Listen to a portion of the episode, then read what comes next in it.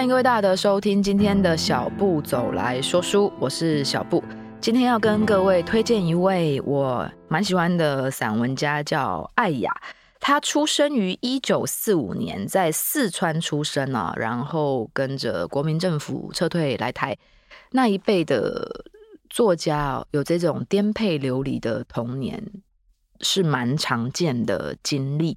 那他本名叫李姬，他的身份上写的是周李姬，因为她的老公叫周亚民，亚洲的亚，民众的民，所以他的笔名叫做艾雅。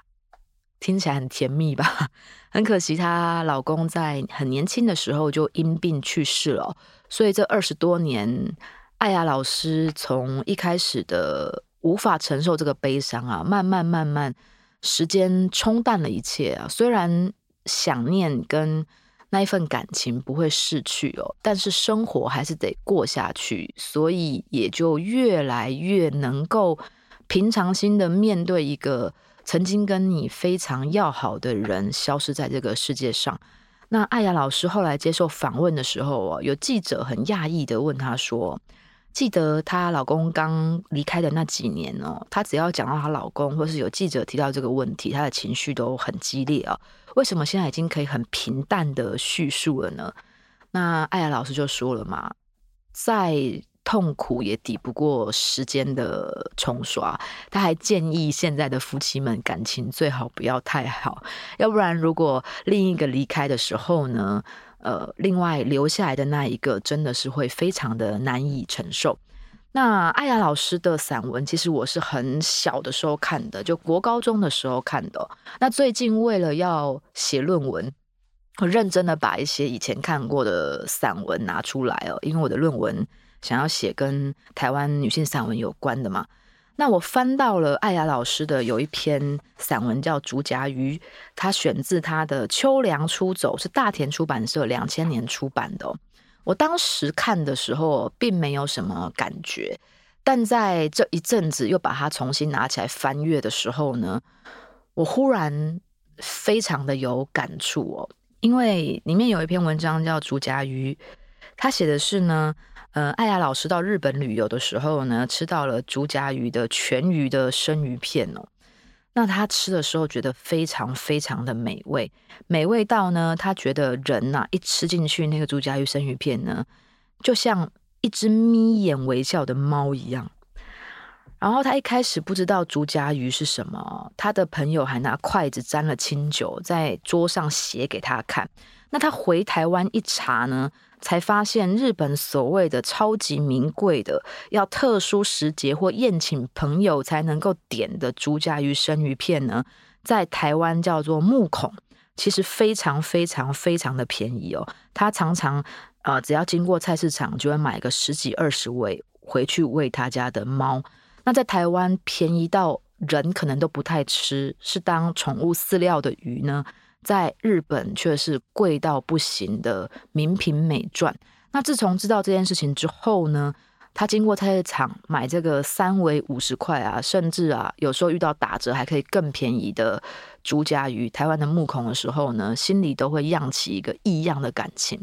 我在重看的时候，我就非常有感触哦，因为前几年呢，啊、我从东京租了车，一路开到新潟去，跟我朋友去参加新潟的大地艺术季。呃，日本的艺术季，比如说濑户内海艺术季啊、大地艺术季啊，它的展品呢，就是散在呃山区里面。大地艺术季的话，或散在这一片可能废弃的小学啊，很久没有人住的村庄里面啊。那如果是濑户内海艺术季的话，就是散落在各个小岛上面啊，常常是没有大众交通运输工具可以到达的，所以必须要租车看得比较透彻。我们在更久之前去过濑户内海艺术季了。那日本有名的艺术季就剩下大地艺术季，我们早就已经预定好，就是下一次举办的时候要去，所以我们就租了车哦，从东京一路往新潟开，然后呃沿途住非常有名的温泉旅馆啊，比如说像川端康成写《雪国》的时候住的高伴旅馆，在越后汤泽站，或者是啊、已经传了四代目五代目的那种老派的温泉旅馆啊。又或者是呢，嗯，上信越地区刚盖好的哦，所费不貲的那种很新式的然后风景很好的温泉旅馆呢，我们都一次把它收集到位。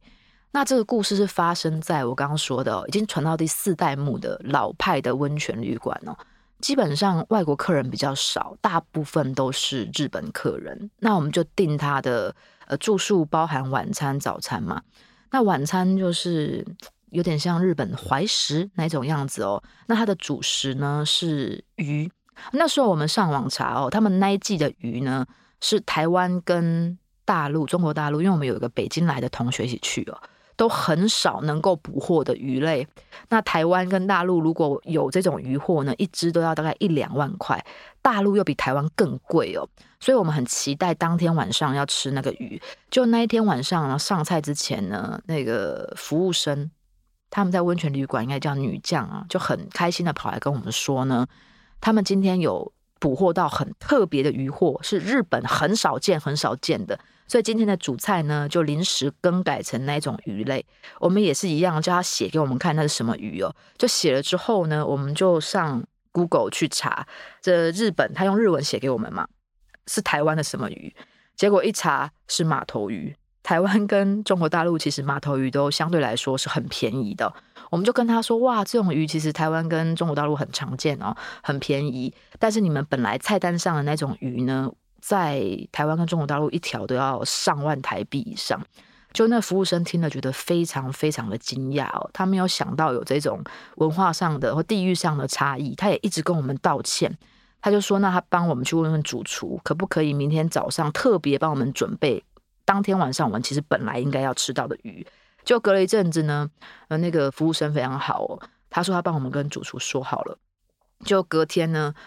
因为本来晚餐是一人一块而已哦，就隔天早上他们直接加嘛，因为他知道原来在日本其实是非常平价的鱼，在台湾跟中国大陆要卖这么贵的时候，他一人给我们一整条，然后配那种也是日本那种很多小小碗小盘子的早餐啊，吃的我们非常的满足。那我以前小时候看艾雅老师的这篇文章的时候，我没有什么感觉啊。后来因为有了这个人生经验之后呢，我这一阵子拿出来重看啊，我就整个人像被打中了一样，然后想到了以前的旅游经验，然后一个人坐在那个房间里面啊，一边喝茶一边傻笑。如果不知道的人还以为我可能中邪了，还怎么样子哦？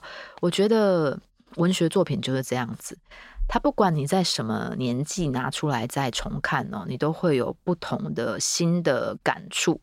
这也是我喜欢看书的原因。而且我觉得文学作品也是让你理解你无法体会的世界的一个很好的媒介。比如说，我生下来就是生理女性，我不可能体会生理男性在成长上面的一些挣扎或者是挫折。那如果你是生理男性，你也无法理解生理女性的一些成长跟挫折。我最常跟学生举例的就是，很多男学生跟我说，撞到重要部位很痛，不是只有重要部位痛而已，是整个背跟肾都在痛，都在抖。我每次讲的时候，女生都满脸雾水，男生都会大笑跟我说：“对对对。”那男生也没有办法理解哦，女生经痛的时候，有些人是痛到真的没有力气站起来。躺在床上瑟瑟发抖，甚至那种很闷很湿，尤其夏天的时候，那种每一秒都坐立难安的感觉。所以你天生的限制让你无法理解这个世界的另外一面。可是你可以透过文学作品或是影视作品来让自己感同身受。只要了解了，就可以减低歧视、误会跟霸凌，不是吗？至少我是这么觉得的。那最后呢，我想要念一段艾雅老师竹荚鱼的最后的片段。当他发现了日本那个名贵的生鱼片在台湾的价格并不这么高的时候啊，所做的结尾跟结论。他写说：旅行回家后翻书查资料，以求证旅途所见，很有考后查书的感觉。往往恍然大悟之后，就有了一生再也丢不掉的知识。日本回国买了鱼谱。细赏彩色印刷图片，看见吃食未看清真的竹荚鱼，这无数日本作家笔下形容过、出现过的竹荚鱼，我将之当成生鱼片之最的竹荚鱼。我睁大眼睛，天哪！那英文俗称 Jack 的小家伙，在中菜食谱中被称为夹竹的小家伙，在字典中为美味，是最高级的鱼种的竹筴鱼，竟然是我最熟悉的，每四五天必巡行传统小菜市场或超市的，每买一定买十几二十尾的我家家猫的主食。我们台湾话唤作“把抗”的鱼。我傻兮兮不信邪的由冰箱中拎出一尾。看图片比对，文字为辅。竹筴鱼由鳃的周边直到尾鳍分布有七十个笋鳞，如一线串银锁。真鱼与鱼图如同双胞胎兄弟，一式的锦上黑点，腮边笋鳞排列直至鱼中段，一个扭曲 S 型斑由中段又排列至尾鳍。在日本朋友说有一点贵的巴康不竹夹鱼，台北市小菜场三尾五十。鱼谱上介绍，竹夹鱼是日本人吃生鱼片的主要鱼类，和沙丁鱼、青花鱼、秋刀鱼共称最好吃的青贝鱼类四大天王。咦，沙丁、青花、秋刀在台湾都是贱鱼，便宜时任一种都是三尾一百或三尾五十，哪像恰章一尾可卖到两百元，白鲳也要一尾一百五十啊。而每一种鱼都旅行了千百里路才到达人们的口唇。有时觉得醉，因为贪婪食鱼；有时又阿 Q 的思维，任何一种鱼都是人的食物，或另外一种海中生物的食物。